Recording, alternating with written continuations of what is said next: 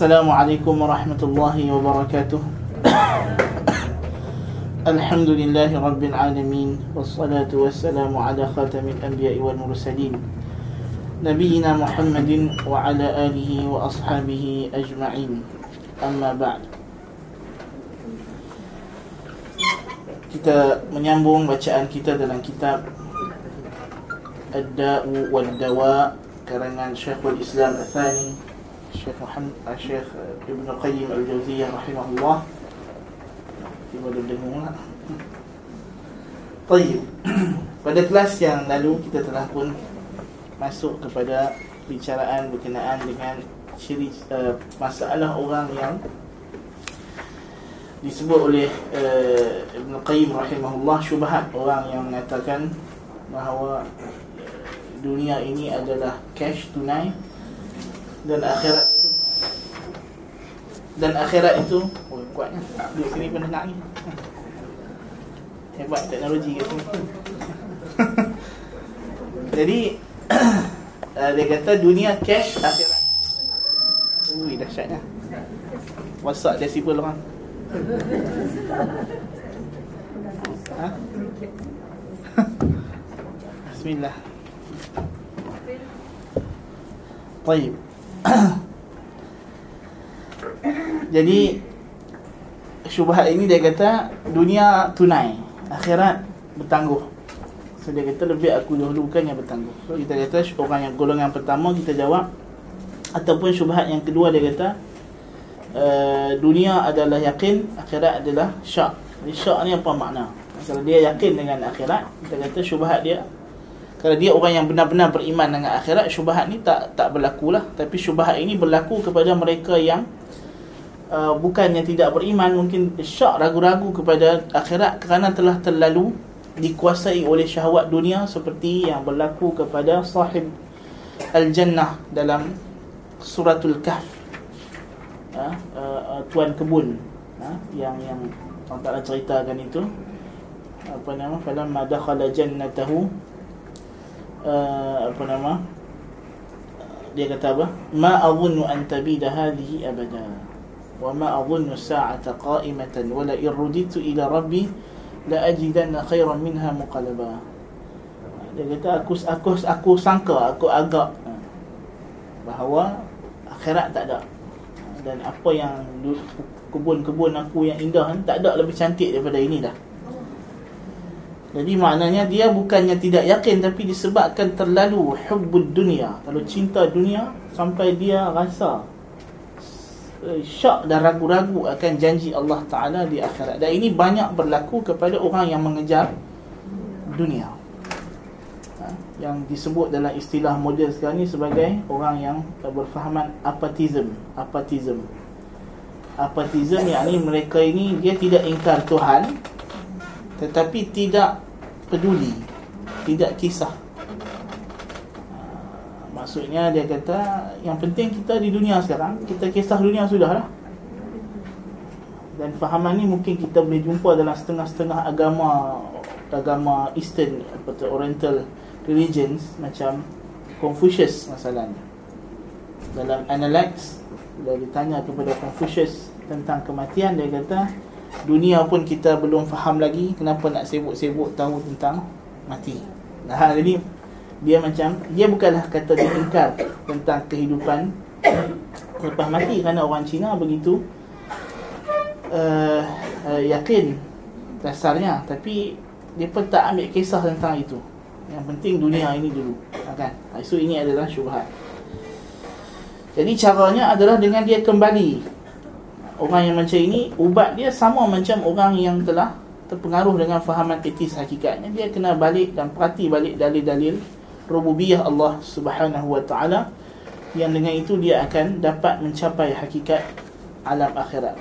Menghati balik rububiyah Allah menghati balik asma wa sifat.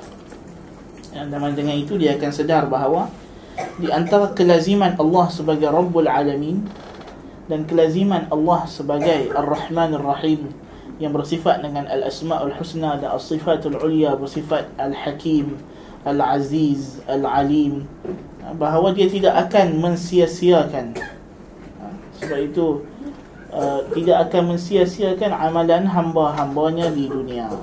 Pasti akan ada akhirat. Pasti akan ada akhirat. Subhanaka rabbana ma khalaqta hadha batila. Maha suci engkau ya Allah, tidaklah engkau ciptakan alam ini sia-sia. Sia-sia. Karena kalau kalau tidak ada akhirat, maka alam ni sia-sia. Dan tidak ada makna. Tuhan larang itu, suruh ini, kalau tidak ada akhirat maka dia adalah abad. Dia adalah main-main saja. Dalam Al-Quran Tuhan ancam kalau kamu tak buat suruhan aku masuk neraka. Kau tak buat sekian kalau kau buat sekian dapat ganjaran pahala tiba-tiba bila mati tak ada apa. Maka itu adalah pembohongan dan dusta wal billah dan maha suci Allah daripada perkara tersebut.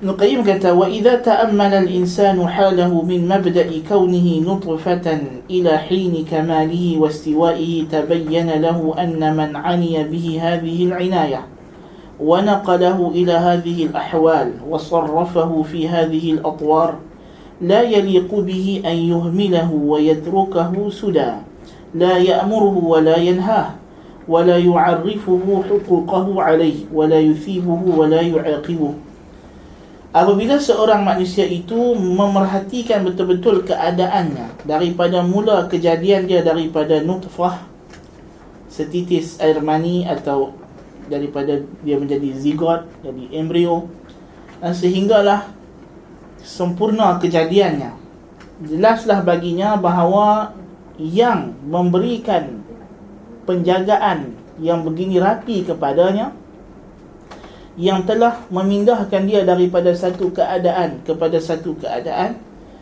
dan menukarkan dia dalam perjalanan proses ini daripada satu stage ke satu stage tidak layak bagi pembuat tersebut untuk membiarkan dia begitu sahaja di dunia ini.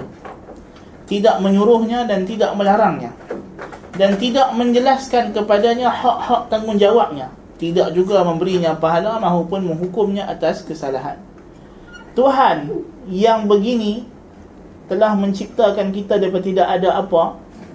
Kemudian sampai kita keluar daripada perut mak kita daripada kita merangkak kita besar kita cerdik diberi pelbagai kurnia nikmat adalah mustahil. Muhal mumtani' terhalang pada logik akal badahiyat akal yang Tuhan ciptakan fitrah yang Tuhan masukkan dalam akal kita ini tak mungkin. Dan pada realitinya ia memang terhalang. Tak mungkin berlaku pada realitinya. Tuhan tidak ciptakan alam begitu. Bahawa uh, Tuhan yang telah menciptakan kita begini sempurna membiarkan kita macam tu saja dia bagi kita bebas hidup dalam dunia ni suka hati kita nak buat apa tak suruh tak larang terpulang pada kita semata-mata dan dia pun tak, tak ambil peduli kepada kita. Wal'iyadu billah. Ini adalah mustahil. Ini adalah mustahil. Mesti dialah yang akan Membimbing kita Menunjukkan kita ke jalan Kebenaran. Dan akan ada satu pembalasan Yang dia sediakan untuk kita. Disebabkan kita dengan yakin Dapati bahawa Pembalasan daripada amalan-amalan salih kita Dan amalan-amalan buruk kita Tidak berlaku di dunia ini. Dengan sama dan adil. Kita dapati ada orang salih yang dizalimi mati dalam keadaan dizalimi. Dan begitu ramai. Dan ada orang yang buat zalim mati dalam kegemilangan kejayaan. Maka kita yakin bahawa Tuhan yang begini maha berkuasa maha berhikmah bijaksana maha mengetahui maha latiful khabir al-azizul hakim Al-Jabbarul Mutakabbir. Dengan begini sifat-sifatnya Mustahil. Untuk dia biarkan sahaja. Perkara itu berlaku Tanpa ada perhitungan. Walau ta'ammal al-abdu haqqa ta'ammuli لكان كل ما يبصره وما لا يبصره دليلا له على التوحيد والنبوة والمعاد وأن القرآن كلامه. وقد ذكرنا وجه الاستدلال وجه الاستدلال بذلك في كتاب أيمان القرآن. عند قوله فلا أقسم بما تبصرون وما لا تبصرون إنه لقول رسول كريم. وذكرنا طرفا من ذلك عند قوله وفي أنفسكم أفلا تبصرون وأن الإنسان دليل لنفسه على وجود خالقه وتوحيده وصدق رسله وإثبات صفات كماله. فقد بان أن المضيع مغرور على التقديرين تقدير تقدير تصديقه ويقينه وتقدير تكذيبه وشكه. Jikalau seorang hamba itu merhatikan betul-betul setiap apa yang dia nampak dan apa yang dia tak nampak, pastilah benda tersebut adalah dalil atas tauhid dan kenabian dan hari akhirat dan bahawa Al-Quran adalah kalam Allah.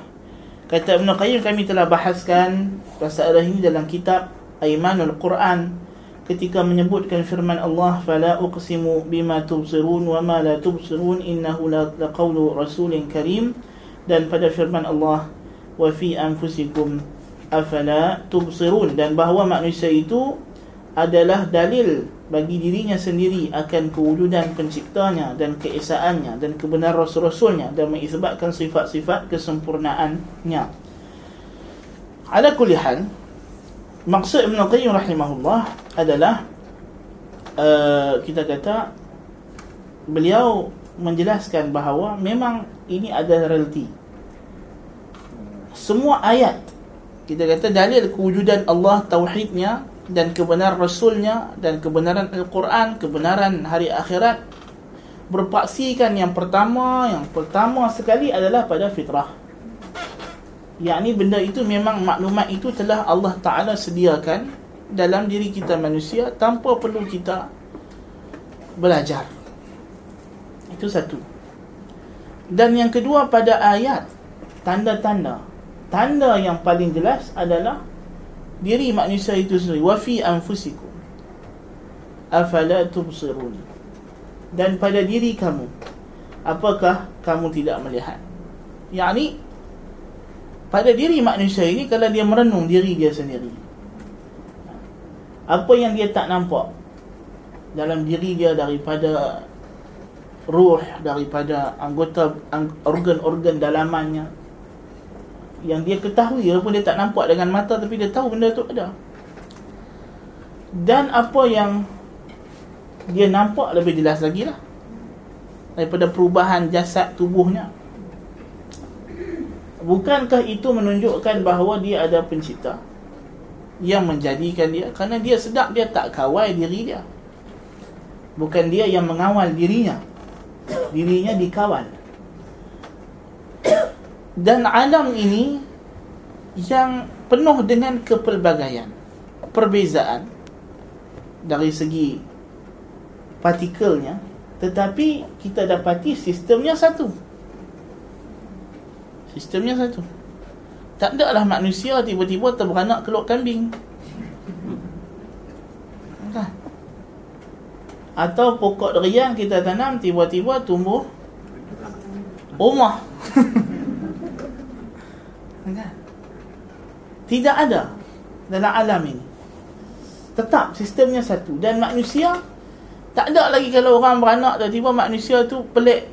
Kan? Maksudnya kalau cacat pun dia tak lari daripada acuan yang asal. Cacatnya mungkin kurang anggota. Kurang keupayaan itu mungkin tapi bentuk asal manusia itu kita tahu ni manusia.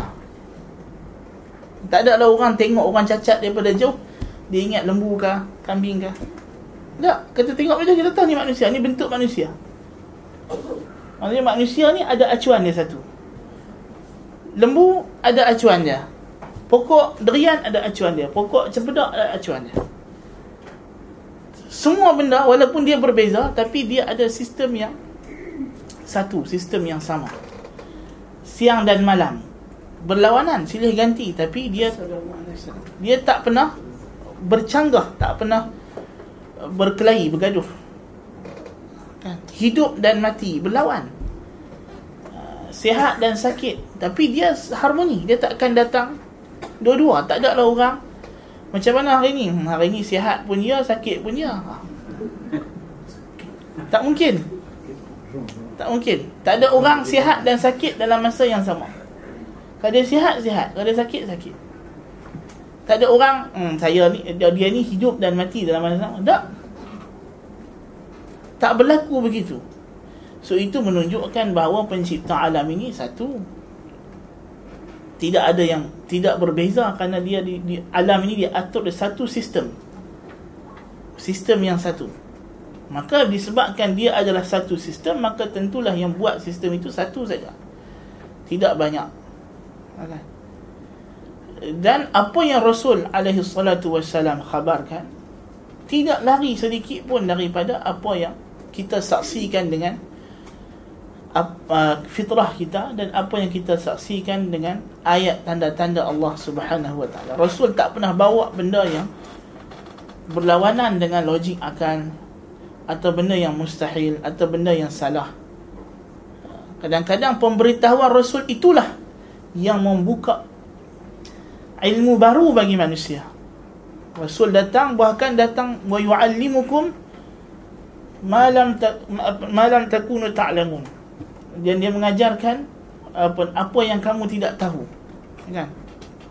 Mengajarkan yang kamu tidak pernah tahu maknanya uh, Rasul ini bukan sekadar mengajarkan kita benda yang telah kita tahu. Bahkan apa kita tak tahu. Dari segi ibadat dari segi hukum hakam bahkan dari segi hal ehwal keduniaan kadang-kadang. Ada irsyadat nabawiyah yang menambah pengetahuan manusia. Seperti perubatan masalahnya. Perubatan ilmu manusia yang mustaqir. Tetapi Rasul datang memberi panduan-panduan tertentu kepada ilmu perubatan masalahnya memberi panduan-panduan tertentu kepada uh, sosial manusia pergaulan manusia masalahnya. Adab dan akhlak yang mulia di, di, diperelokkan dan dipertambahkan dan ditingkatkan kualitinya. Dan ini adalah tanda bahawa ajar Rasul itu benar dan tidak berlawanan dengan fitrah Uh, jadi ini adalah di antara bentuk dan wajah kenapa hakikatnya semua kejadian dalam alam ini adalah dalil bagi kewujudan Allah Subhanahu wa taala dan keesaannya. Kita tak kata sekadar wujudnya bahkan keesaannya.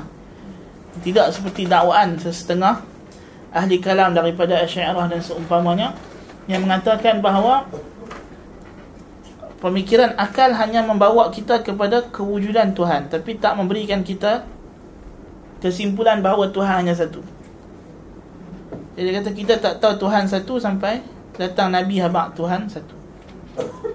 Ini salah dari segi Rabbun Khaliq ini ma'ruf dan maklum.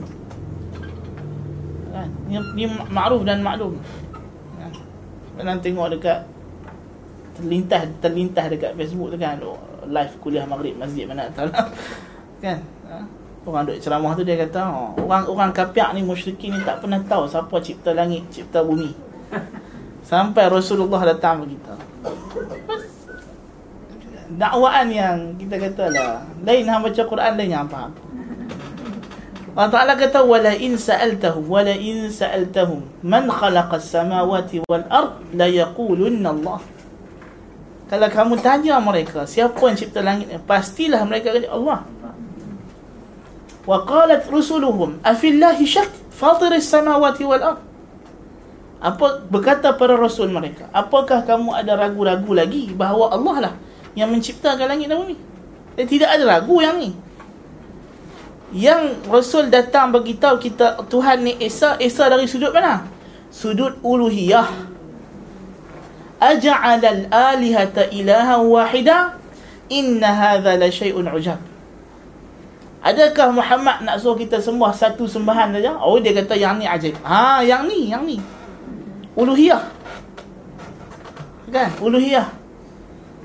Ada pun dari segi rububiyah tidak ada tidak ada khilaf dalam kalangan manusia bahawa Tuhan yang Esa yang mencipta alam ini kan ini ini di antara penyelewengan dalam memahami nas al-Quran. Maka kata Ibn Qayyim jelaslah bahawa al-mudayyi orang yang mengabaikan akhirat terpedaya atas kedua-dua anggaran. Sama ada anggaran dia yakin dengan akhirat ataupun anggaran dia mendustakan dan syak akan akhirat. Tetap kerugian berada di pihaknya. Tetap dia rugi ikut celah mana pun. Fa in qult كيف يجتمع التصديق الجازم الذي لا شك فيه بالمعاد والجنة والنار ويتخلف العمل؟ وهل في الطباع البشرية أن يعلم العبد أنه مطلوب غدا إلى بين يدي بعض الملوك ليعاقبه أشد عقوبة أو يكرمه أتم كرامة ويبيت ساهيا غافلا لا يتذكر موقفه بين يدي الملك ولا يستعد له؟ wala ya'khudhu lahu uhbatah? Soalan.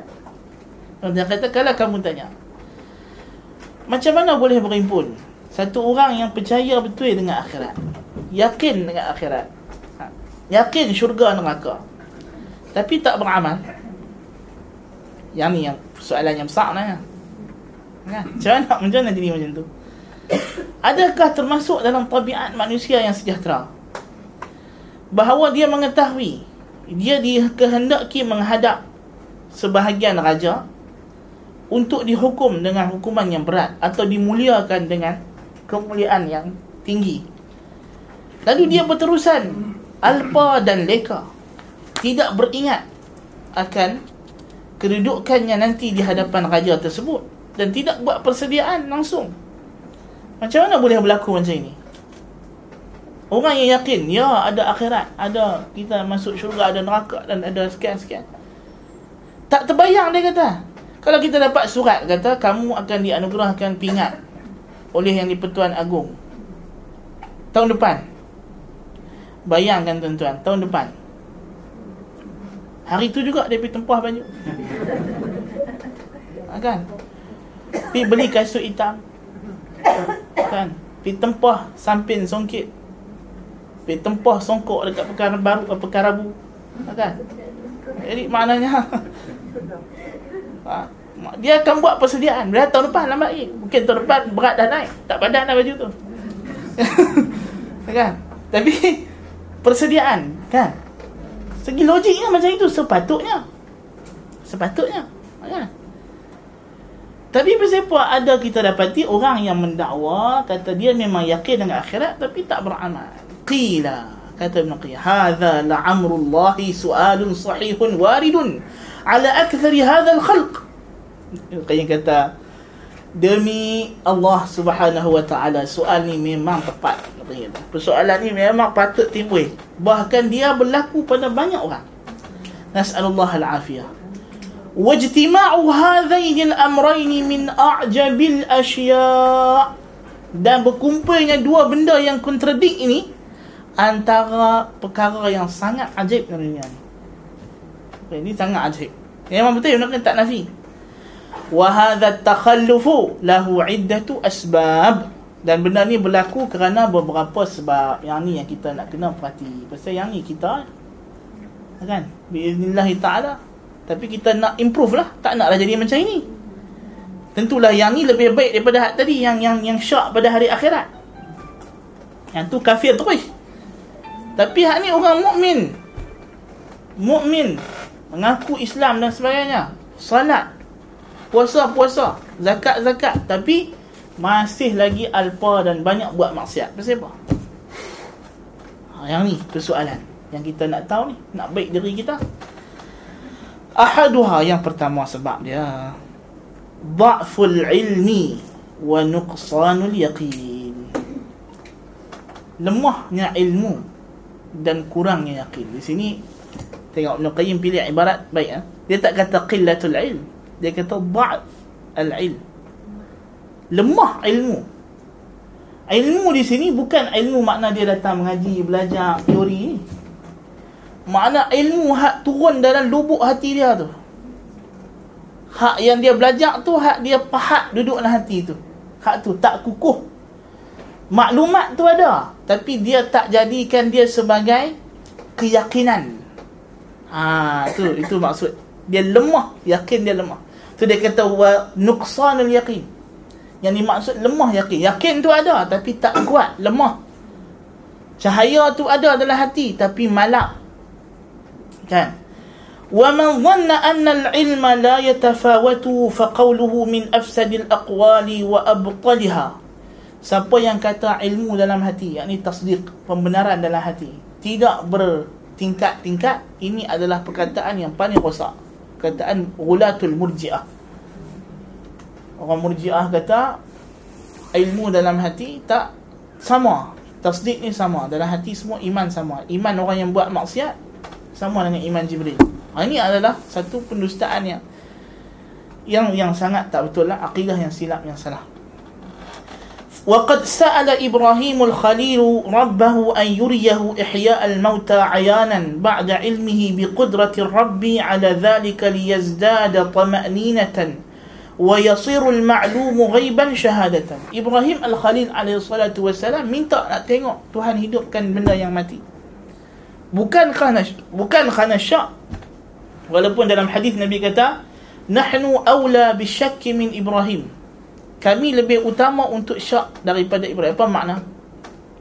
Maknanya kalau Ibrahim syak ketika itu, kita tentu lebih syak lagi. Tapi Ibrahim tak syak. Ketika Ibrahim minta, ha? Uh, uh, wa idh qala Ibrahim rab, uh, wa idh qala Ibrahim Rabbi arini kaifa tuhyi al-mauta. Wahai Tuhanku, tunjukkan bagaimana engkau hidupkan yang mati. Ketika dia minta ini Bukan dia syak. Qala awalam tu'min? Tuhan kata wahang tak beriman? Qala bala. Dia kata bahkan Tuhan ku aku beriman. Walakin Liyatma'inna qalbi. Tapi supaya hatiku bertambah tenang. Kata imam Kata sebagian ahli tafsir Liyazdad Liyazdada imani. Supaya iman aku bertambah. Supaya lepas aku yakin secara gaib Aku nak tengok secara jelas. Supaya dengan tengok Ainal yakin sebab martabat yakin. Ha? Kita tahu bahawa martabat yakin yang paling tinggi adalah ainul yakin. Ainul yakin. Yakin ni adalah benda yang anugerah Tuhan. Yang kita Nabi suruh kita minta sallallahu al-yaqin wal afiyah. Mintalah kepada Allah yakin dan afiyah. Kita disuruh minta yakin dan afiyah. Doa minta ya Allah bagilah aku yakin. Jadi maknanya memang kita boleh kita kita ada yakin yang pertama yakin istidlali. Kan yakin istidlali. Yakin yang kita dapat dengan cara istidlal. Macam kita sebut sebelum ni kita bagi contoh kalau kita nampak daripada jauh ada asap kupu-kupu yang keluar. So apa apa kita kita dapat satu keyakinan kata di sana ada benda terbakar. Ni yakin. Tu tak syak kita nampak asap kan nak kata kan? Tempat tu bukan kilang bukan apa. Kan? Situ kita tahu situ kawasan perumahan orang. Tiba-tiba nampak asap berkumpul ni kita yakin kot mana pun mesti ada kebakaran. Asap hitam kan? ada kebakaran. Benda apa terbakar? Datang orang bagi tahu kita. Orang yang main daripada kawasan tu dia kata dia kata tu situ ada rumah terbakar kita pun dengar. Sebelum kontu main kita dengar siren bomba pula. Dia kata ni ada ada benda terbakar. Datang orang bagi tahu kita. Dia kata oh, rumah sekian-sekian terbakar.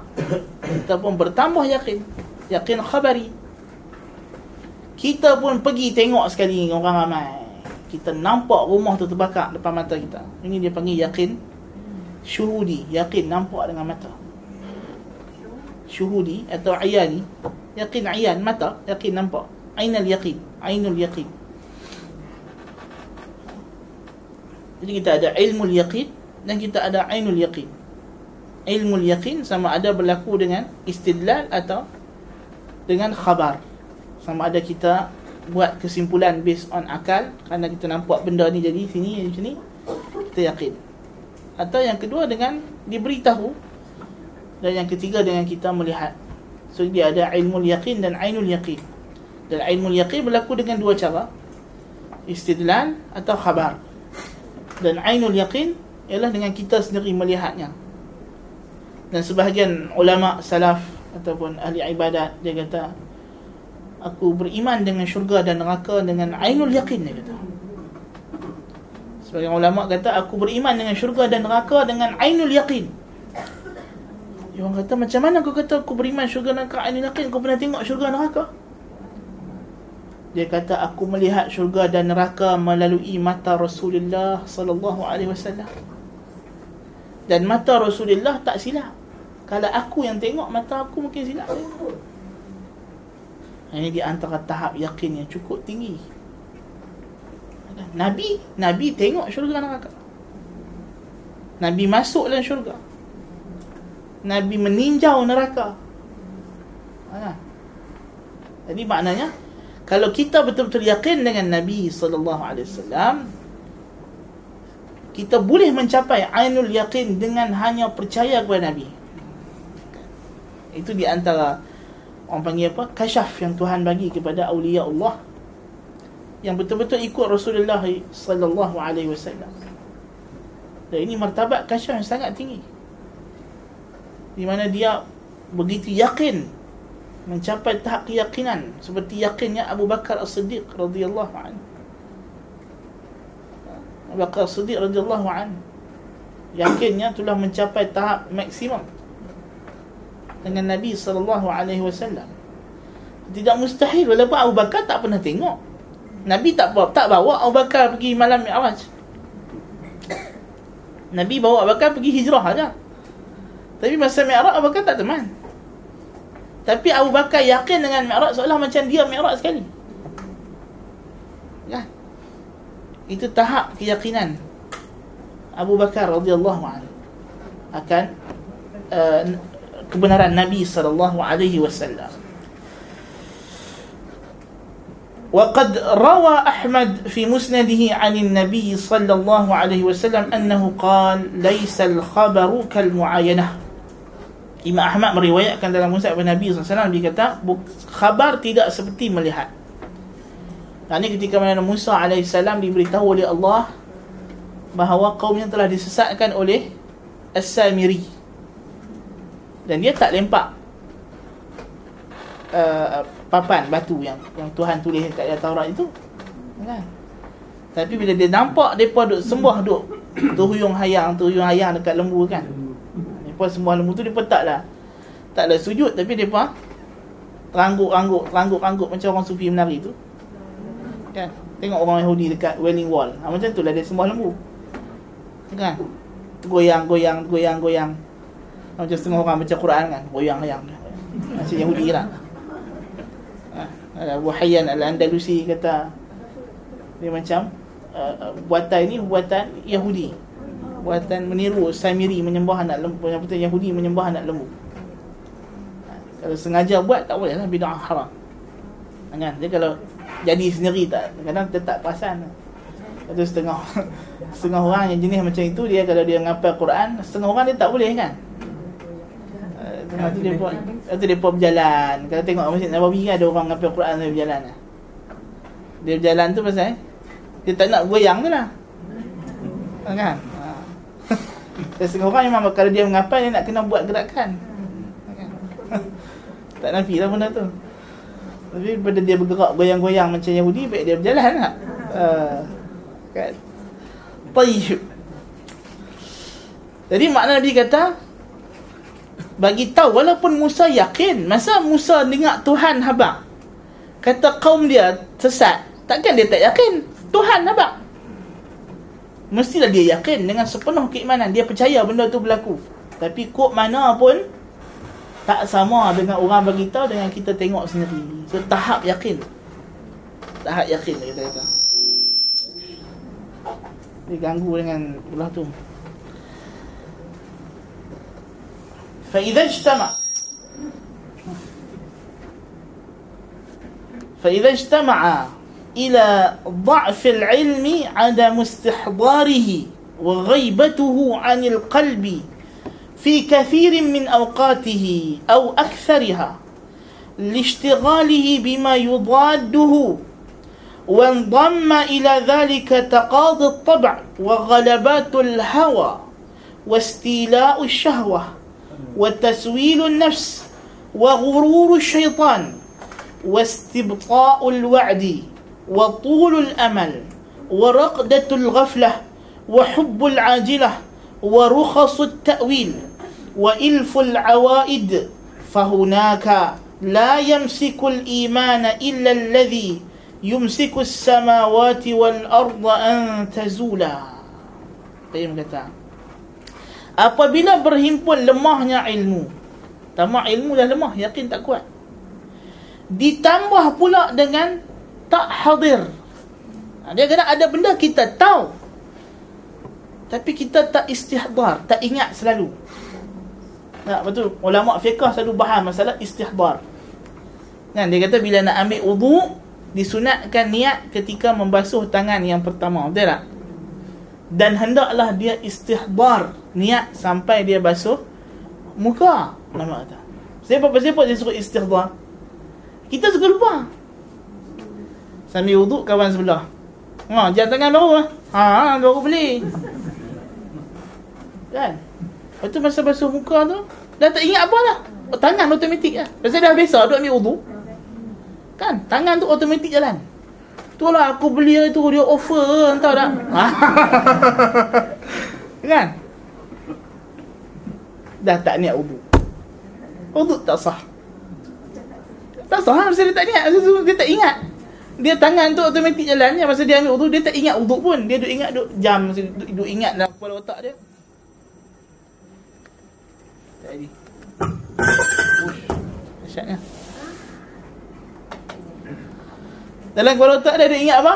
Hari tu dia pergi kedai Tengok jam Omega apa semua eh, Tak ingat dah untuk ni Kan? Ha, itu yang yang jadi isu Macam orang setengah orang kan Datang dah lewat Imam dah nak rukuk Dia pun kelang kabut masuk dalam Allahu Akbar Dah rukuk baru teringat Semayang apa ni? kan? Dia lupa dah niat tak? Tu berlaku orang lupa niat Bukan tak berlaku Berlaku Kan? Kadang-kadang kita tengok dia elok ya buka pek. Kan? Tapi dalam hati tak ada niat pun dia ingat benda lain. Kan? Ha, jadi maknanya ada benda kadang-kadang kita tahu tapi kita tak istihdar. Kita tak hadir selalu. Kita tak main benda tu dalam otak kita. Kita tak duk ingat, tak ulang ingat. Tak, macam macam macam Al-Quran lah kalau kita hafal tapi lama tak ulang. Tapi kalau kita ulang dia kali ingat balik. Benda tu duk ada. Tapi saya tak ulang, tak ingat ilmu tak hak kita mengaji masa SPM masa kita mengaji UPSR dulu kan ingat tapi bila buka buku anak kita tu ha ingat eh matang ni dulu ni mak kena denda ingat tak ha kan Maknanya kita benda tu ada. Benda tu ada dalam otak tapi dia sebab lama sangat macam handset kita kan. Kadang-kadang dia naik notice dia kata. Application yang lama tak dipakai so padam.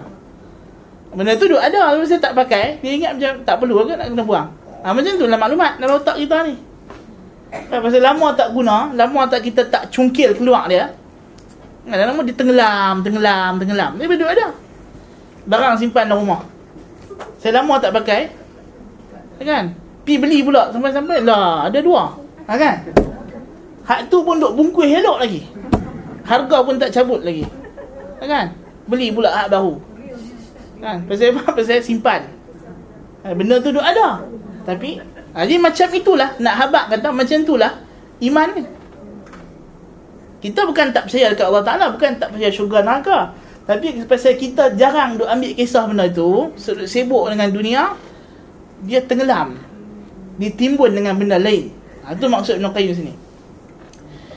Dan ditambah dengan tidak hadir dan lenyap ia daripada hati pada kebanyakan waktu atau kebanyakannya pada banyak waktu atau kebanyakannya. Kerana apa? Pasal apa dia tenggelam ni? Kerana disibukkan dengan benda yang lawan dengan benda tersebut. Disibukkan dengan dunia. Ha, disibuk kepada kita banyak sangat benda-benda dunia akhirnya benda tu akan tenggelam-tenggelam wala'iyadzubillah wa dhamma ila dhalika taqadu taba' dan kerana sifat manusia tu sendiri hawa nafsu dia kan dan dikalahkan oleh hawa nafsu dan dikalahkan oleh syahwat. Wa taswilun nafs. Dan tipu daya diri. Wa ghurur syaitan. Dan tipu daya syaitan. Wa istibta'ul wa'd. Dan rasa lambat lagi akhirat ni. Janji akhirat lambat. Dunia ni cepat. Wa tulul amal. Dan panjang angan-angan. Tak apa dan lagi dan lagi. Aku lah ni baru 30 kan Nabi kata umat aku mati umur 60 30 setengah apa ada setengah lagi 50% lagi. Banyak tu 50% dia kata. Ha kan? Wa raqdatul ghaflah dan kerana cuai dan lalai dan cinta akan dunia hubbul ajilah wa rukhasut ta'wil dan suka ambil kelonggaran-kelonggaran dengan takwil. Nah, ni kadang-kadang bahaya. Bahaya. Kadang-kadang kita duk cari pendapat-pendapat ulama yang ringan, yang longgar. Kita konon-konon nak ikut sunnah tapi tak ikut sunnah pun bohong.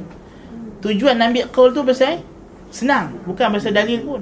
Dalil tak ambil kisah pun. Kadang-kadang dia pergi mengaji dengan ustaz syarah hadis tu, dia nak tunggu pendapat hak mudah lah. Bukan dia ambil tahu pun pasal hadis ustaz syarah panjang-panjang tu. Hak dia nak tu tentang kesimpulan. Hak last sekali ulama berbeza pendapat kepada dua pendapat. Ah, dia tunggu. Mana senang? Dia tak tunggu mana hak senang dengan dia aja.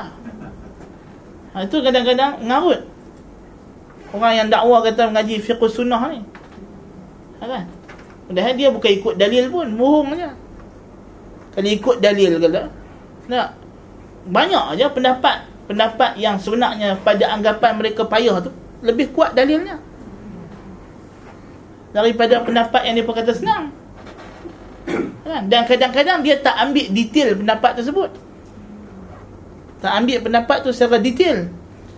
Dia ambil pendapat yang pasal kadang-kadang bila kita belajar fiqh muqaran misalnya fiqh muqaran dia tak masuk detail dalam mazhab dia hanya ambil yang atas-atas saja. Kan? Dia kata okay, syafi'i kata macam ni maliki kata macam ni hanafi kata macam ni hambali kata macam ni tapi dia tak masuk perincian. Hanafi kata macam mana? Perincian dia. Masalahnya. Contoh ada bincang. Contohlah mudah. Ayat mustakmal masalahnya. Dia kata okey. Jumhur kata ayat mustakmal tak boleh pakai untuk suci. Hanaf, uh, Malikiyah kata boleh. Okey boleh. Tentang Malikiyah kata ni boleh macam mana? Oh memang boleh eh. Memang boleh sengaja. Lepas apa nama? Basuh-basuh. Kencing tu saja tahan pergi ayak. Turun balik dalam mangkuk betul ambil ambil cuci balik. Ya mustakmal kan? Ataupun lepas wuduk tu memang sengaja wuduk atas atas atas, atas talam. Ha? supaya ayak menitik balik jatuh atas talam betul? Pakai balik. Sengaja buat macam tu kira boleh harus lah tak ada apa. Dah malikiyah kata dari segi kalau dia ambil wuduk sah. Tapi dia telah buat benda yang dibenci Tuhan makruh Nampak? Tapi dalam fiqh muqarrar memang tak disebut makruh itu. Sebab itu dibincang dalam mazhab maliki pendetilannya. Pendetilannya dalam mazhab. Ha, kadang-kadang kita tak faham benda tu. Lepas kita ingat tak apalah. Mazhab maliki kata boleh ayat mustakmal. Boleh tu bukan makna boleh buat suka hati. ha, kan? Benda tu boleh buat maknanya ha, kalau jadi orang terbuat adalah orang bumuk menaga pergi buat lagu tu ataupun dia memang tak jumpa ayat dan tu dalam mazhab jumhur? Kalau dia ada ayat mustakmal saja tak ada ayat yang mutlak. Dia nak buat ke mana? Dia tayamum tapi mazhab maliki kata kalau ada ayat mustakmal tak boleh tayamum kena pakai ayat mustakmal tu je. Itu mungkin berlaku perbezaan dekat situ. Kan? Tapi dari segi asalnya ulama setuju je kata ayat mustakmal ni tak patut guna. Tu tak ada khilaf kan? Kadang-kadang kita ambil khilaf pun tak betul. Itu kita kata ha ada ni ulama ulama ikut ulama ikut hadis. Padahal ikut hadis kalau ikut hadis fahaman dia jadi bid'ah lebih teruk daripada orang buat bid'ah tanpa hadis. Macam qada solat macam macam qada solat lah kan. Setengah orang dia malas nak qada lepas tu dia kata ah, ada pendapat yang kata tak perlu qada kalau hang nak ambil pendapat tak perlu qada ishhad ala nafsika bil kufri. Ijtihad dari hang kafir tu. Ulama yang kata tak wajib qada pasal apa? Pasal dia kata orang yang tinggal solat kafir. Sekarang dah kafir nak qada apa? Kan? Hang tak ambil pendapat kafir tang tinggal solat betul hang nak ambil pendapat tang tak perlu qada. Nampak sangat tala'ub bidinillah main-main dengan agama Tuhan. Tak, main-main dengan agama Tuhan. Tak, dia dah tinggal semayang sampai berapa berapa hari kan? Ataupun dah berapa waktu dah tinggal betul. Ya tak apa, tak payah qada. Kan? Dia dah tinggal 10 tahun. Tinggal 10 tahun confirm lah kapiak. Kan? Pada 10 tahun tinggal takkan mukmin lagi.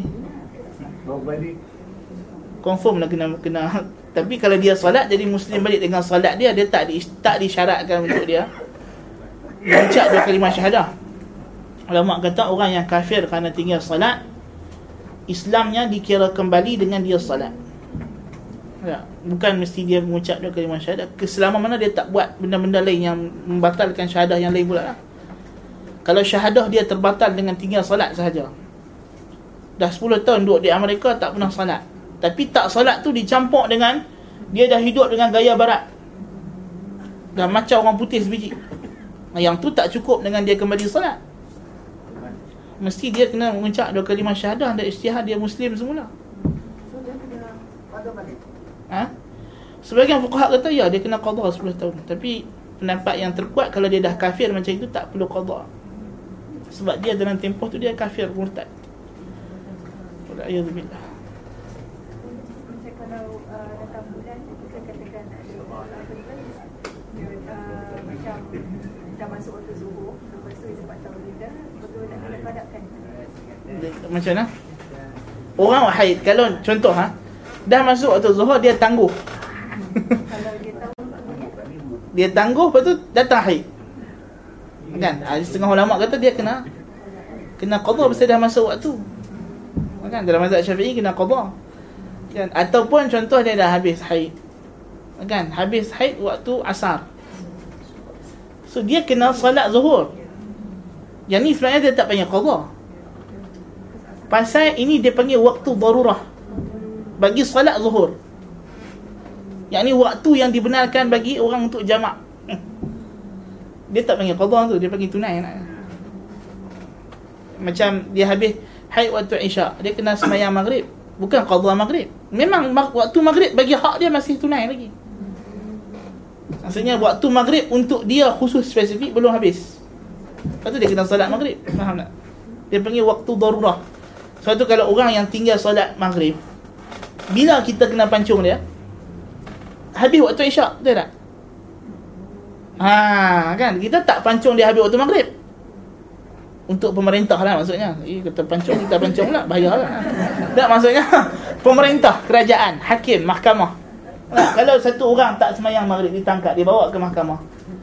Sampai pukul berapa hakim kena bagi dia tempoh? Sampai masuk subuh.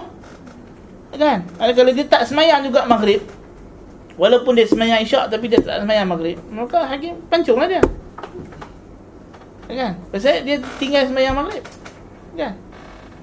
Masalahnya. Ataupun contoh macam orang ah, Tapi kalau macam yang zuhur. Dia tak nak semayang zuhur.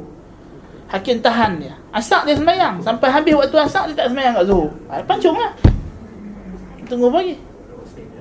Kan? Sebab darah halal dengan tinggal satu waktu Salat Walaupun dari segi hukum Orang yang macam ini Dia mukmin lah. Muslim.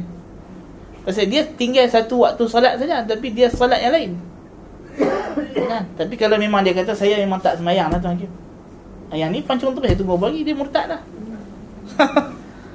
Kan? Tayyib. Uh, jadi ambil rukhsah-rukhsah takwil. Wa ilful awaid. Dan di antara perkara yang bahaya. Kebiasaan adat. Kebiasaan adat ni. Dia dah terbiasa macam itu. Ah, nak ubah. Nak ubah awaid. Adat kebiasaan ni bukan senang. Ha. kita dah terbiasa buat benda yang sama buat benda itu. Ilful awaid fahunaka kata Ibn ketika ini kalau dah berkumpul semua faktor-faktor ni tak ada lagi yang dapat pegang iman kecuali yang memegang langit dan bumi. Yani kalaulah Tuhan tak kekalkan iman dia, confirm iman dia habis. Makanya kita orang yang dah terjebak dalam maksiat yang macam ni kan? Kalau tidak kerana Tuhan yang kekalkan iman dia, dia akan meluncur keluar daripada agama terus wal billah.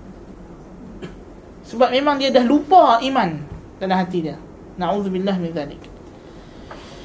ولهذا السبب يتفاوت الناس في الإيمان حتى ينتهي إلى أدنى أدنى مثقال ذرة في القلب disebabkan inilah iman manusia itu berperingkat-peringkat sehingga ada iman orang itu adna adna lebih kecil lebih kecil dua kali kata daripada seberat zarah dalam hati ini adalah hadis Nabi sebut adna adna mithqala dharratin fil qalb.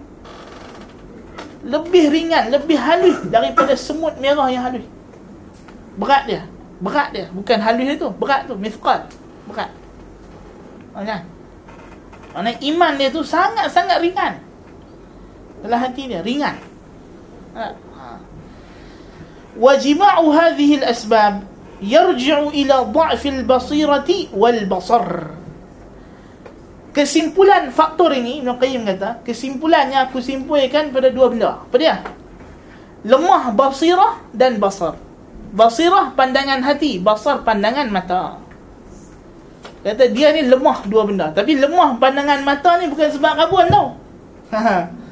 Lemah ni sekali dia akan sebut. So dia lemah dua benda. Lemah pandangan hati basirah dan pandangan mata dia pun lemah. Lemah di sini bukan makna rabun dia jadi orang rabun tapi nampak benda yang orang orang yang tak rabun nampak tak dan bukan makna buta kan ada orang buta lebih celik daripada orang yang nampak ولهذا مدح الله سبحانه أهل أهل الصبر عفوا silap baca sini bukan basar sabr afwan basirah dan sabr lemah basirah pandangan hati dan pandangan dan sabar lemah sabar tahan diri lemah sabar. Tahan diri. Sabar mana? Habsun nafsi. Tahan diri. Tahan diri ini tiga benda. Tahan diri ketika datang musibah. Yang ni 50-50 lah. Ada orang boleh tahan tak boleh tahan?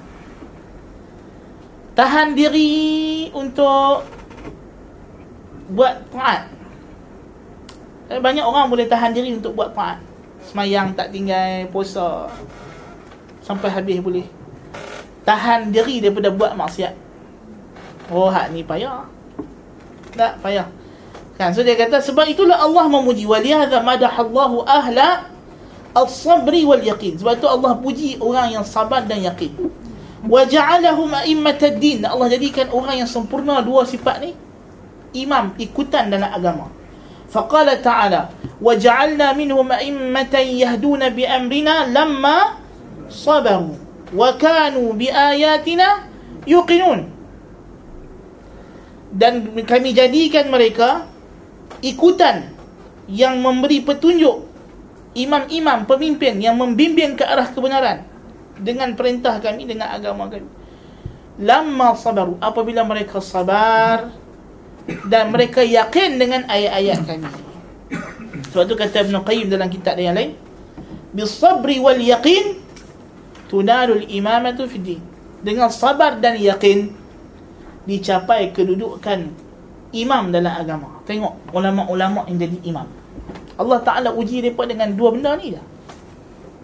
Sabar dan yakin. Tidak. Imam Abu Hanifah rahimahullah. Kita ambil contoh imam empat mazhab. Keempat-empat mereka ni Tuhan uji dengan benda ni.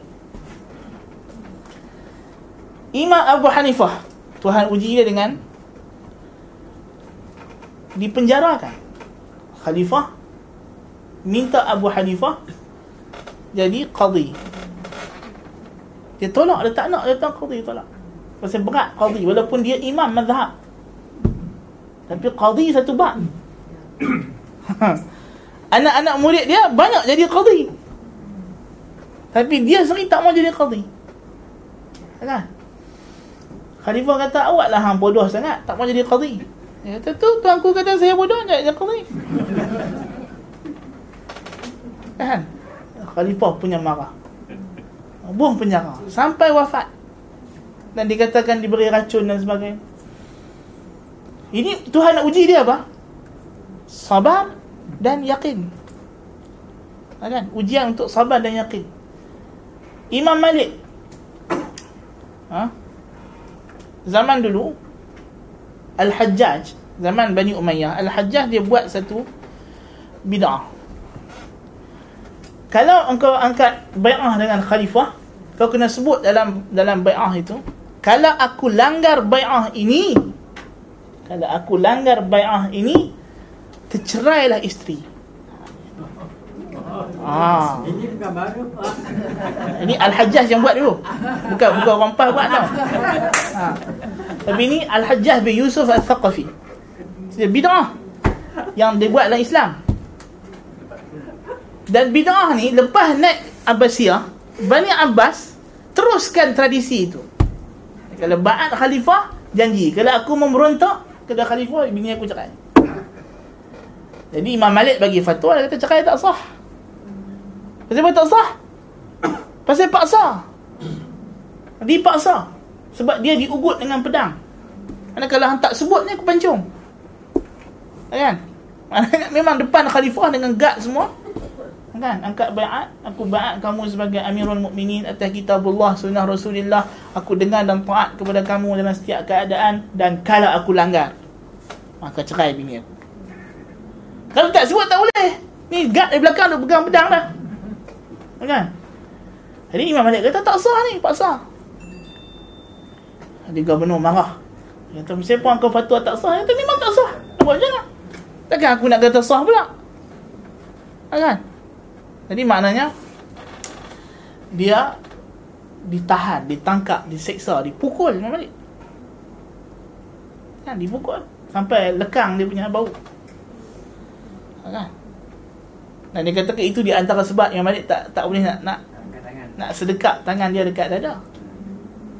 Itu sebahagian fuqaha Malikiyah ingat inilah mazhab imam. Ha? Jadi maknanya sabar wal yaqin, sabar dan yaqin. Imam Syafi'i rahimahullah Selepas dia dah jadi alim di Mekah Dia pergi duduk di Yaman Di Yaman jadi qadi Tapi berlaku pemberontakan Bani Hashim Di zaman Harun al-Rashid Bani Hashim ada Bani Ali Bani Ali ada memberontak kepada khalifah Maka uh, Harun al-Rashid perintahkan ditangkap semua Semua Bani Hashim yang ni sepupu sepapak dia lah. Dia pun ahli bait juga. Kan?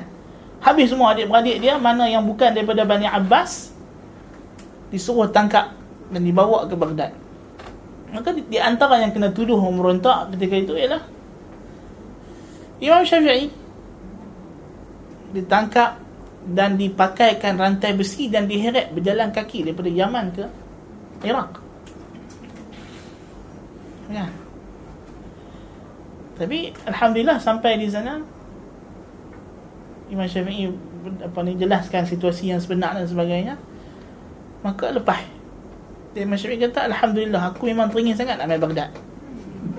Tapi tak cukup duit Imam Syafi'i kata. Alhamdulillah khalifah sponsor main free. ya, akhirnya dia asaskan mazhab dia di Baghdad dan ramai anak-anak dia mengaji juga dengan Muhammad bin Al-Hasan. Ah, dan berkembanglah mazhab dia di di Iraq.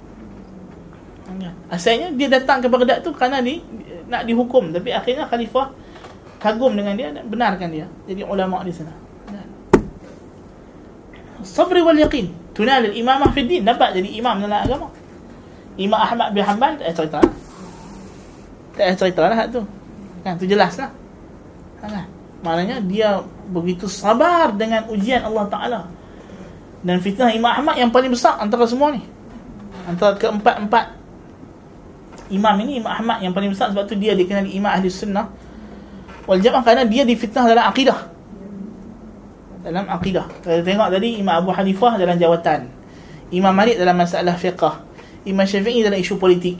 Dan Imam Ahmad isu yang paling besar. Isu akidah kalau Imam Ahmad tak tak tak pasal dia tengok habis kawan-kawan ni semua tak sanggup. Kan kawan-kawan dia tak sanggup nak nak bertahan macam dia. Maka dia pun terpaksa. Dah fardu ain atas dia. Jadi semua ni akhirnya Tuhan angkat jadi imam dalam agama. Bisabri wal yaqin. Dengan sabar dan yakin kalau dia tak yakin dengan kebenaran yang dia pegang Imam Ahmad takkanlah dia sanggup sabar atas segala ujian-ujian tersebut. Itu kerana dia yakin dengan janji Allah Subhanahu wa taala. Kan? dan lepas Imam Ahmad pada zaman al-mutawakkil ala Allah balik akidah ahli sunnah wal jamaah. Imam Ahmad di, di, di, dibebaskan daripada sebarang tuduhan. Diberikan balik kedudukan dia. Dan khalifah pun hantar dekat dia duit yang banyak. Muhammad kata yang ni lagi teruk daripada Mu'tasim. Ha? Muhammad kata yang lagi teruk daripada Mu'tasim. Kata ha ni lagi dahsyat Kan kalau hak nu dia pukul dah aku boleh tahan. Hak ni main hantar duit pula berguning-guning. Kan? Dia kata kat anak dia habis sedekah semua sedekah. Anak dia kata, ayah, kan kan ni hadiah harus. Hukum dia harus. Dia kata, Anak dia kata, harus, halal. Kan? Harus, dia kata. Ahmad kata, awak selama ni makan tak cukup ke? Kan? Maksudnya, makan cukup. Aku bagi hang makan cukup. Kita hidup cukup sebuah serbia dah. Nak mewah buat apa? Ahmad kata, tak payah. Kan? Tak perlu.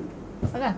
Jadi, Imam Ahmad tolak kehidupan mewah supaya ya, itu ujian lebih besar sebenarnya ujian yang sangat-sangat besar Imam Malik walaupun dia hidup dengan hadiah-hadiah tapi hadiah datang daripada orang ramai kan ini hadiah daripada khalifah beratlah sikit takut nanti sampai waktu kalau ada benda yang khalifah nak kita tak boleh nak setuju ha, kita tak nak makan jasa tak?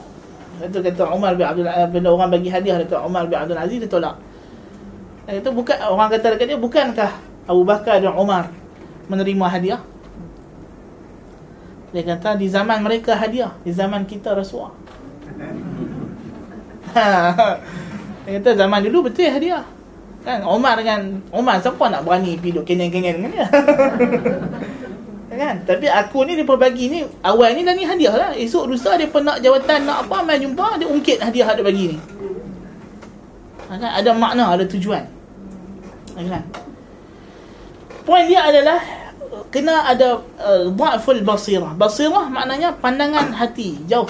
Ini yakin. Basirah sini yakin lah. Yang dimaksudkan dengan basirah ialah yakin. Maksudnya walaupun dia tak nampak dengan mata tapi keyakinan dalam hati tu kena teguh. Dan sabar atas ujian. Jadi kalau dia ada dua benda ini insya-Allah taala. Kalau dia kukuh yakinnya dan sabar atas ujian Allah Ta'ala Pertama sabar Akan ujian-ujian dunia. Ya, Setengah orang Menyeleweng kerana Dia boleh beriman ketika Tuhan bagi dia senang Tapi Wa idza mabtalahu rabbuhu faqadara alaihi rizqahu fayaqulu rabbi ahanan Tuhan uji dia dengan kesempitan rezeki kata Tuhan dah tak sayang aku Tuhan hina. Dah tak. Bukan itu maksud. Kan? Dia ingat Tuhan hanya muliakan dia waktu dia senang. Dan ini bahaya dan syubhat dia macam kita sebut sebelum ni lah. Syubhat dia takut-takut dia doa ibadat selama ni kerana mengharapkan ganjaran ganjaran dunia. Ini bahaya. Kan? Bila dia ibadat kerana mengharap ganjaran dunia di sinilah datang bahayanya. Dan sabar di atas melakukan taat Ha, kena taat nak buat taat ni bukan bukan senang. Sabar yang pertama nak buat taat tu sendiri sebab nak kena tinggal. Kita tengah seronok-seronok, duk makan-makan sedap-sedap, duk sembang-sembang kawan, orang azan. Bukan senang dah bangkit pergi sembahyang tu tu. Tengah duk tidur sedap-sedap-sedap kan. Dah malam tadi pun tertidur lewat dan sebagainya. Ha, tengok dah subuh. Baru baru pejam mata sejam. Dah subuh masuk dah kan? Jadi kadang-kadang benda tu mujahadah. Lepas tu nak kekalkan kualiti yang ibadat. Bukan senang waktu kita rajin memanglah. Wih, semayang subuh sampai 3 juzuk. Kan? Waktu rajin. Sampai kena waktu tak rajin, hmm, Al-Fatihah awal lah balai. Kan? Cukup-cukup makan. Qul Allah pun tak ada. Fatihah. Kan? lebih lebih ringan daripada sembahyang sunat lagi nampak kan. Kadang itu nak ke, nak sabar nak kekalkan kualiti ibadah. Kan? Puasa hari pertama kedua memang stabil lah puasa masya-Allah. Kan? Mai mai tengah puasa orang dah start jemput buffet lah. Iftar perdana lah. Kan? Awal puasa tu tak apa kita dah azam dah bulan ni buka puasa cuma dengan ayak aja. Nak jimat tak nak membazir. Kalau sebab tu kita makan nasi sikit cukup. Kan? Mai 2 3 minggu dapat jemputan iftar perdana, kambing golek 3 ekor. kan? Buffet makan apa saja. Kan? Ha? Ujian nak kekalkan kualiti puasa tu. Kan? Dah dah dah 2 minggu puasa dah alah bisa tegal biasa. Tak tak sok pun kira boleh puasa. Kan? Jadi sok tu sahur. Orang utara singkatkan dia panggil sok. eh, sahur kan. Tak tak makan sahur pun dah rasa oh tak apa boleh puasa. Dah malas nak bangkit. Kan? Malas nak bangkit. Awal-awal puasa tu ialah bangkit sok, mandi apa semua, pergi sembahyang subuh jemaah. Hmm, Lepas tu bangkit sok awal sikit, lepas makan sok tidur balik. Sedap-sedap asak. ha, kan? Maknanya ha, Itu di antara ujian Nak kekalkan kualiti ibadah Kan? Nak kekalkan kualiti ibadah bukan senang? Dan nak menahan diri daripada terjebak dalam maksiat Ini satu lagi? Boleh, orang boleh mulazamah Semayang lima waktu di masjid. Tapi nak menahan diri lepas semayang tu Setara nak tunggu maghrib ke isyak tu Nak tahan diri pada duduk melepak mengumpat orang tu. Oh hak tu bukan senang. Duk. Ha bukan senang tu. Kan? Bukan senang. Ada orang boleh tahan diri dia Wakaf diri dia untuk berkhidmat dengan masjid. Jadi Tok Siak, Tok Bilal. Tapi masa rehat tu Nak tahan diri daripada duduk mengumpat orang tu Bukan senang kan? Itu di antara perkara. Nak menahan diri daripada maksiat. Hanya Allah Ta'ala yang tahu. Kan? So nak kena mujahadah. Nak kena lawan hawa nafsu. Nak kena muraqabah. Nak kena pastikan diri kita ni Setiasa ingat Allah Ta'ala Duk perhati, duk tengok, duk tahu. Dan nak kena muhasabah. Dan lepas habis tu nak kena kira balik Apa silap hari ni. Supaya nak betul esok Nak kena peringat Nak kena tanbih Mana tak kena pada hari ni. Itu di antara punca Faslun فقد تبين الفرق بين حسن الظن والغرور fasal dia kata setelah kita bincang panjang semua ni Nuqin kata apa maka jelaslah sekarang beza di antara husnul zan dengan gurur beza di antara orang yang husnul zan baik sangka dengan Allah dan orang yang terpedaya wa anna husnul dhanni in humila ala al-aqal wa hatha alayhi wa saqa ilayhi fa huwa sahih bahawa husnul zan dengan Allah kalau membawa kepada beramal dan menggesa pada amal itu yang sahih. Wa in da'a ila al-bitalati wal inhimikak wal inhimikak wal inhimak fil ma'asi fa huwa ghurur. Dan kalau dia, dia membawa kepada al-batalah malah ibadat. Wal inhimak dan bergelumang dengan maksiat maka ia adalah tipu daya ghurur. Wa husnul dhanni huwa ar-raja' Husnul zan ialah mengharap kepada Allah. Faman kana raja'uhu hadiyan lahu 'ala ta'ah zajiran lahu 'anil ma'siyah fahuwa raja'un sahih. Barang siapa yang pengharapannya kepada Allah memandunya ke arah taat, menghalangnya daripada maksiat, maka ia adalah pengharapan yang sahih. Wa man kanat batalatuhu raja'an wa raja'uhu bitalatan wa tafritan fahuwa al-maghrur. Dan siapa yang kerana bergantung dengan harap kepada Allah menjadikan dia malas beribadat dan pengharapannya itu diterjemahkan dalam bentuk tidak beribadat dan cuai dalam menjaga hak-hak Allah maka dia adalah terpedaya dan tertipu. Walau anna rajulan lahu ardun yu'ammilu an ya'ud alayhi min mughalliha ma yanfa'uhu fa ahmalaha wa lam yabdhuruha wa lam yahrithha وأحسن ظنه بأنه يأتي من مغلها ما يأتي من حرث وبذر وسق وتعاهد الأرض لعده الناس من أسفه السفهاء Kalau satu orang ada tanah kebun Yang tanah kebun tu tanah subur Orang amat tanah kebun hang ni bagus Kalau tanam pokok durian ni menjadi Tanam cempedak jadi Tanam sekian jadi Lalu dia pun tak buat apa Pugak tanah pun tak Tanam biji benih pun tak apa pun tak buat. Lepas tu dia kata insyaAllah aku ada kebun. Duk harap kebun ni lah. Kan?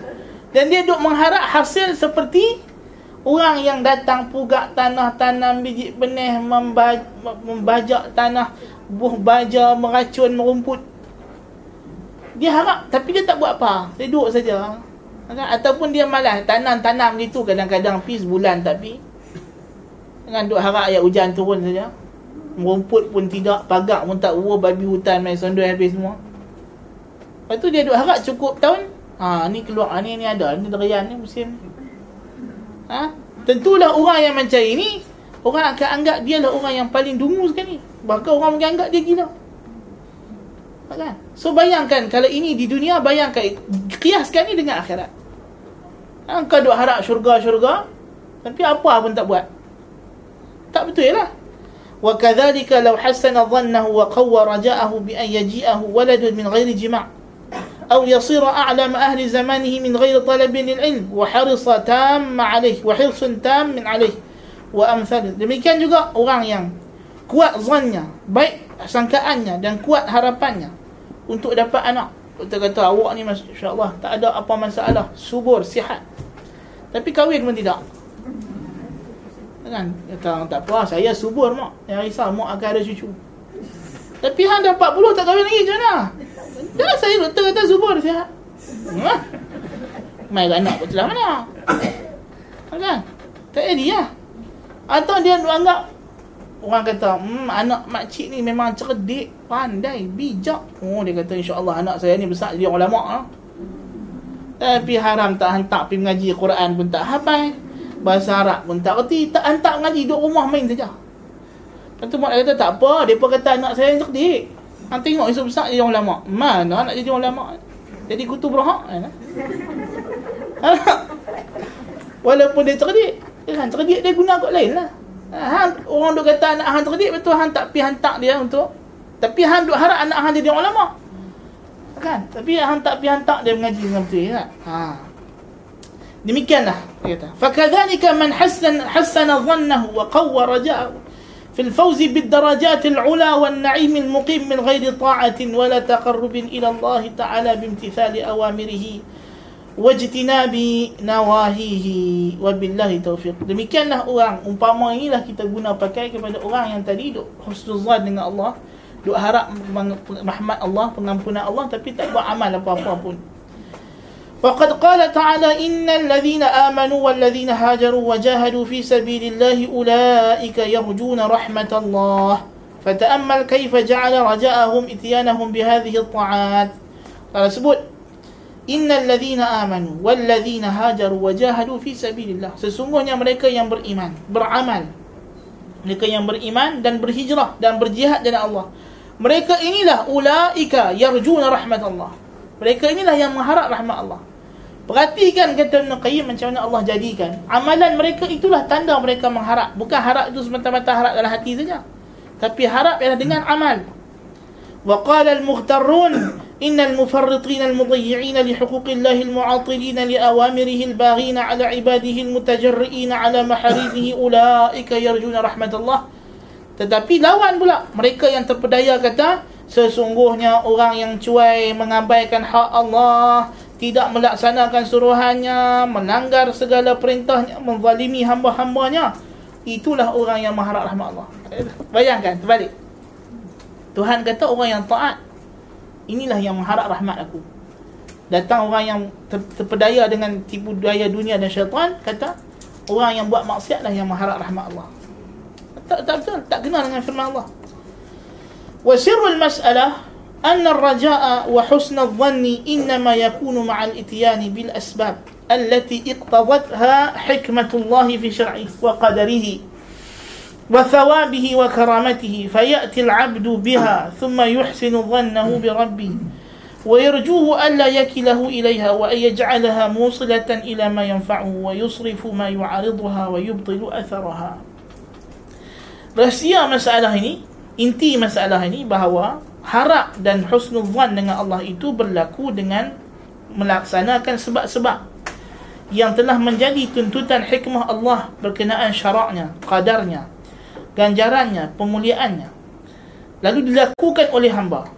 Kemudian dia memperelokkan sangkaannya dengan Tuhannya dan mengharap supaya Tuhannya tidak wa alla yakilahu ilaiha. Tuhannya tidak membiarkan dia pada dirinya sendiri dan Tuhan jadikan amalan-amalannya ini adalah sebab untuk menyampaikan dia kepada apa yang memberikan manfaat padanya. Dan mengalihkan daripadanya apa yang menghalangnya daripada mencapai ganjaran Allah. Dan membatalkan kesan-kesannya. Yakni orang yang betul-betul mengharap kepada Allah adalah bila dia beribadat kepada Allah dia tak bergantung dengan ibadat ini. Dia bergantung dengan Allah dia tak bersandar kepada perbuatan dia. Ini adalah penting. Bukan saja dalam bab dunia. Dalam bab ibadat pun sama. Seperti mana dalam dunia, bila kita pergi usaha kerja-kerja, kita kena gantungkan harapan kita nak dapat rezeki pada Allah. Rezeki dunia pada Allah. Demikian juga amalan akhirat. Sama saja. Bila kita dah ibadat, dah apa semua-semua, last sekali yang kita kena letak harapan untuk masuk syurga ialah Allah. Itu di antara makna hadis Nabi Nabi kata tidak masuk kamu ke syurga dengan amalan. Eh, jangan kamu gantungkan harapan kamu pada amalan sebab amalan ni sebab. Dan di antara syirkun asghar, syirik kecil ialah kita bersandar kepada sebab. Bersandar kepada sebab. Sebab itu kita dilarang. Ha, bila kita dapat nikmat kan? Land apa nama naik kapal terbang. Angin ribut kuat sampai selamat. Dia kata baguslah pilot tadi. Kan? Itu termasuk syirkun asghar. Kan? Sedangkan sepatutnya dia sebut alhamdulillah. Kemudian nak puji siapa pun pujilah sekadarnya. Tapi mesti dahulukan syukur kepada Allah azza wajalla tak boleh terus syukur-syukur dekat makhluk. Kan mesti syukur kepada Allah Subhanahu wa taala. Ya. Jadi kita tak boleh gantung kepada sebab tak boleh bersandar hati kepada sebab. Sebab uh, adalah untuk kita buat tetapi sandaran hati kita kepada Allah baik dalam urusan dunia maupun urusan akhirat. Seperti mana kita berusaha mencari rezeki, bekerja, Akhir sekali kita letak ke harapan. Yang bagi rezeki aku bulan ni adalah Allah Ta'ala. Tidak ada Tuhan selain Allah. Dialah yang akan bagi aku Apa juga rezeki. Maka ketika itu Allah Ta'ala akan bagi rezeki Tanpa dia sangka-sangka. Dia duk bajet kata hmm, Bulan ni rasa tak cukup lah. Tapi tengok Allah Ta'ala hantar. Alhamdulillah. Kan? Pasal dia bergantung dengan Allah. Dia tak bergantung dengan amalan. Ha, memanglah amalan ni kita kalau kerja keras pun berapa sangat gaji nak dapat? Orang yang buat bangunan building buruh kasak apa semua tu berapa gaji dia. Kan? Kalau kalau kita kata kerja keras itu menjamin rezeki yang banyak hmm. bangla hak negara kita ni dah jutawan. Nanti tak? Tapi bukan kerja keras yang menjamin jumlah rezeki. Jumlah rezeki itu berdasarkan ketentuan Allah Azza wa Jal macam nenek moyang kita dah kata yang secupak takkan jadi segantang. Itu confirm dah kan? Tapi rezeki itu berkatnya bukan pada kuantiti tapi pada kualiti. Kan? Ada orang rezeki secupak tapi kenyang makan semua anak beranak dia. Ada orang rezeki segantang tapi tak cukup, tak kenyang-kenyang. Kan? Ada saja yang tumpah sana tumpah. Lah kali yang asal dia punya segantang tu kurang daripada secupak. Alright. Jadi poinnya bukan pada kuantiti itu. Tapi berkat daripada Allah Subhanahu wa taala. Maka sama juga dengan amal ibadat kita. Bukan pada kualiti, kuantiti ibadat. Kan? Ada orang duk gelut-gelut baca Quran khatam Quran sampai tiga kali tiga kali sehari. Contohlah. Contoh. Walaupun benda tu tak tak boleh lah. Yang pertama lawan dengan syarak. Yang tu kalau dalam bulan Ramadan mungkin. Dalam bulan luar Ramadan tak boleh. Kan Mesti dia tiga hari sekali. Ha, betul? Kan? Ha, Tiga hari sekali Bukan tiga kali sehari. Mana faham tu? Yang dikata kuat baca Quran tu macam mana? Tiga hari sekali khatam. Ha, Yang tu hebat. Yang tu habis hebat lah. Dalam Quran tak ada lah hebat lepas tu. Tak. Ha, Ada pun yang Tiga kali Sehari khatam tu tak hebat Hak tu ada ada masalah tu dia baca Quran tak faham apa. Kan? Itu orang yang hafal Quran dia bezakan bacaan dia untuk dia ingat dengan bacaan untuk tadabbur. Memang untuk dia ulang hafalan dia mungkin dalam sehari dia boleh ulang Quran 30 juzuk berapa jam saja. Dengan cara bacaan tertentu, bacaan yang memang untuk ingat lafaz saja bukan untuk ingat makna. Itu untuk orang yang dah hafal Quran dia perlu buat benda itu untuk ingat lafaz. Tapi dia ada hizib dia pula dalam sehari itu yang dia baca untuk tadabbur. Yang biasanya dia akan buat waktu tahajud lah. Ha, kan? Bacaan tadabbur. Ha, kan ataupun waktu-waktu tertentu yang dia baca untuk dia renung ayat untuk dia faham untuk dia tartilkan tajwidnya yang itu lain kan so kita kena melihat dari segi kualiti ibadat kita. Biarlah kita khatam Quran dua bulan sekali pun tapi kalau kita baca dengan penuh tartil dengan faham dengan tadabbur itu lebih baik. Kan kadang-kadang. Dan bukan kita diukur lepas tu bila orang satu orang lelaki tengok Muawiyah salat witir satu rakaat. Dia kata tengok Muawiyah salat witir satu rakaat je ha? apa Ibn Abbas kata da'hu fa innahu qad sahiban nabi biarlah dia sahabat nabi mana sama satu rakaat witir dia dengan lima rakaat witir kau kualiti ibadat dia tak sama sahabat ada fadilat dia lain dan kau tak boleh ukur engkau dengan sahabat. Kan? Dah, dah sahabat tu semayang ha? satu rakaat witir saja. Kan? Dan dalam riwayat lain kata da'u fa innahu faqih. Biarlah dia faqih, dia faqih maknanya. Walaupun dia semayang satu rakaat witir tapi khusyuknya lamanya, tertibnya, tamak ninahnya terjaga. Daripada orang hak semayang lima rakaat witir tapi kelang kabut kelang kabut kan? Macam ayam batuk je pun. Nak buat apa? Kan? Tapi gelut oh semalam aku witir sebelah rakaat tu. Tapi baca Fatihah saja Kan? Baik jadi macam Uthman wa Affan witir satu rakaat tapi khatam Quran terus. Kan? Maknanya itu kita kata kita kena perhati. Sebab tu Allah Taala kata eh, alladhi khalaqal mauta wal hayata liyabluwakum ayyukum ahsanu amala bukan aktharu amalan. Ahsanu amalan, yang paling elok amalan. Yang paling ikut sunnah, yang paling ikhlas. Jadi Tuhan bagi kita banyak amalan sunat kita boleh pilih so kita first time tu mungkinlah kita kena try satu satu satu mana yang sesuai kita kita dapat mana yang sesuai istiqamah tak, kita dapat mana amalan sunat yang sesuai kita istiqamah. Dah try dah tahajud tak jalan. Kan? so kena ubahlah. Ha, kalau tahajud tak jalan mana aku ni bukan jenis tahajud. So kalau bukan jenis tahajud, the second option is witir sebelum tidur siap-siap. Eh, lepas sembahyang Isyak dah dah ba'diyah Isyak terus sembahyang witir. Tutup terus. Dengan tunggu-tunggu dah. Sebab memang tak bangkit dah. So istiqamah dengan itu, istiqamah dengan witir. Kan? Itu di antara cara. Dia ada option. Syarak bagi option. Kan? Uh, setiap bulan puasa tiga hari. Ada puasa istilah khamis. So setiap minggu dua hari. Tak jalan. Kan? Contoh, try lah, try. Try sebulan tak jadi.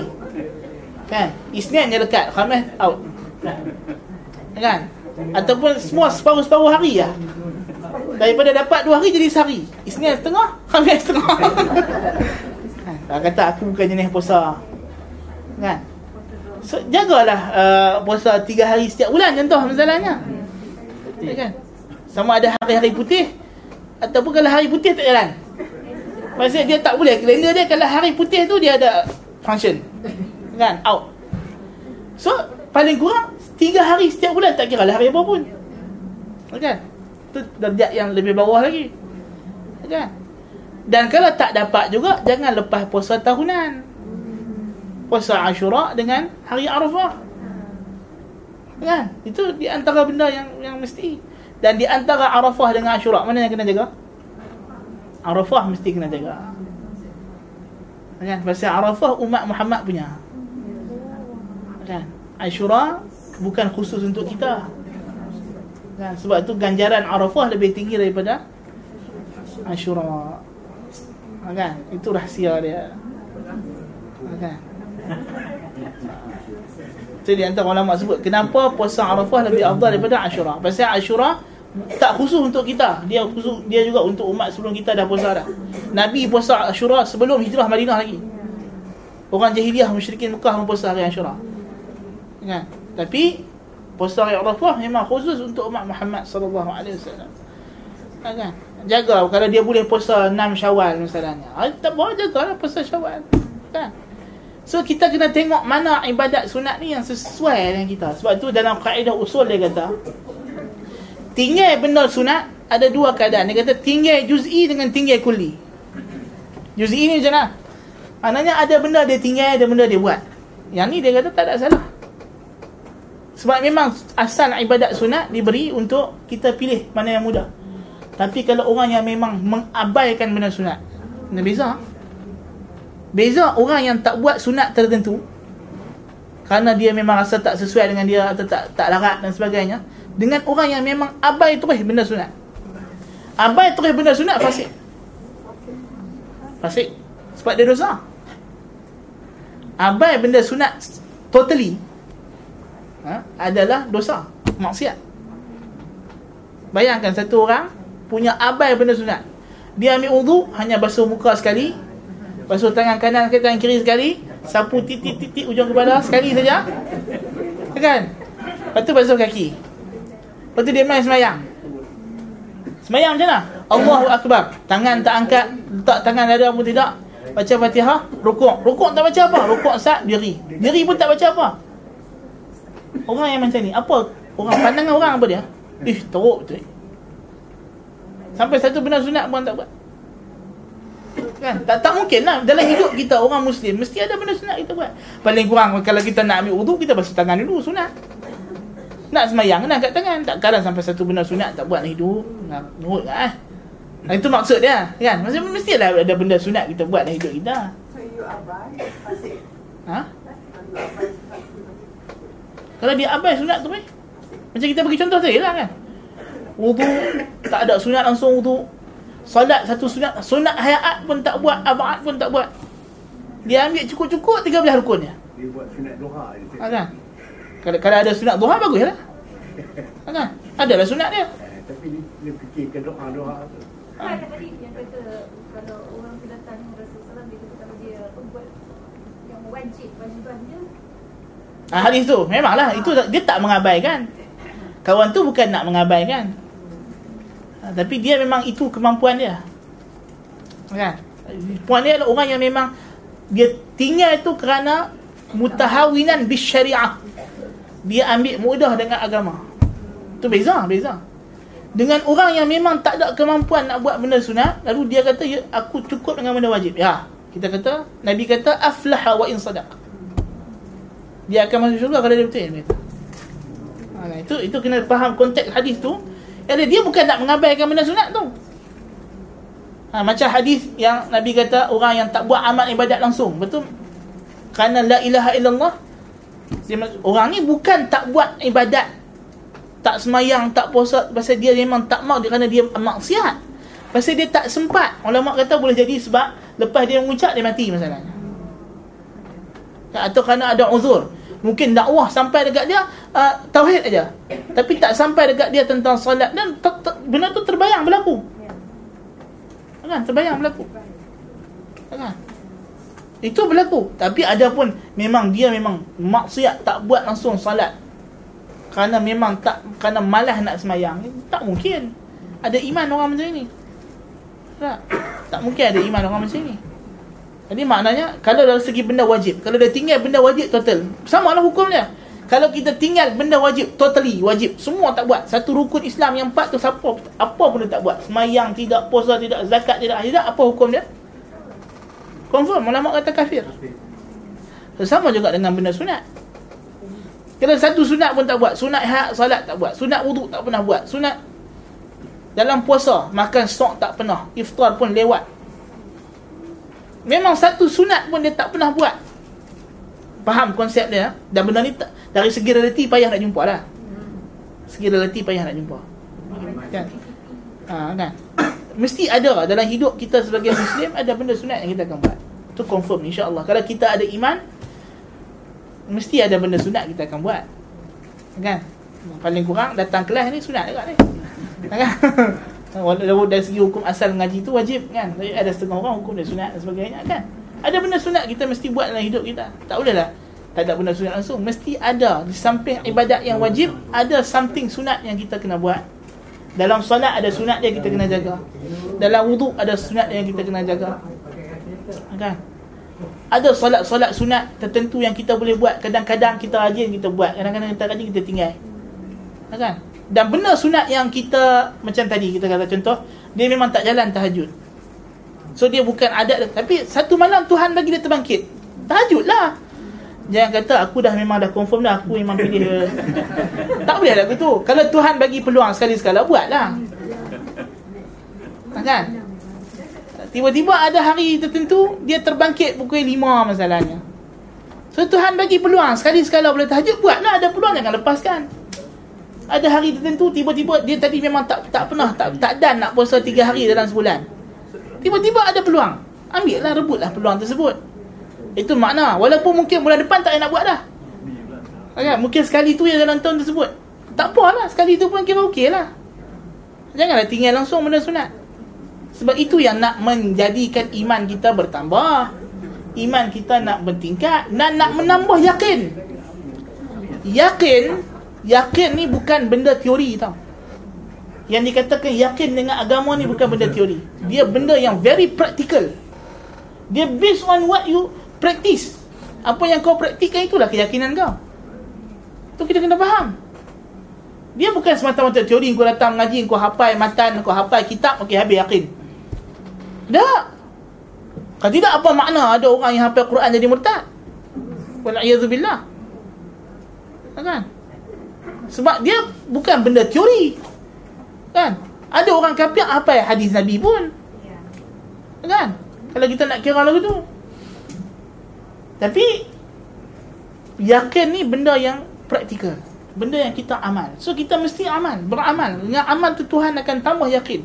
Yakin bukan kita yang boleh tambah Tuhan yang akan tambah Tuhan yang akan bagi Lepas tu Nabi suruh minta dekat Allah Ta'ala Salullah al-yaqina wal-afiyah Mintalah yakin dan Afiyah sejahtera kepada Allah Benda tu kita kita minta dengan Allah SWT Rabbana la tuzigh qulubana Ba'da idh hadaitana Wahab lana milik rahmatan Innaka antal wahab Rabbi zidni ilma Tuhan suruh kita minta doa Doa kan? Allahumma inni as'aluka ilman nafi'a Wa amalan mutaqabbala Rizqan halalan tayyibah minta doa dengan Allah Subhanahu wa taala. So ini di antara benda yang akan menjamin kita berada di atas landasan yang yang lurus biiznillah taala. Wallahu taala alam bisawab. Ada tak soalan kita tutup hari kita dengan tasbih kafarah? Subhanakallahumma bihamdika asyhadu an la ilaha illa anta astaghfiruka wa atubu ilaik. Sallallahu nabiyina muhammad assalamualaikum warahmatullahi wabarakatuh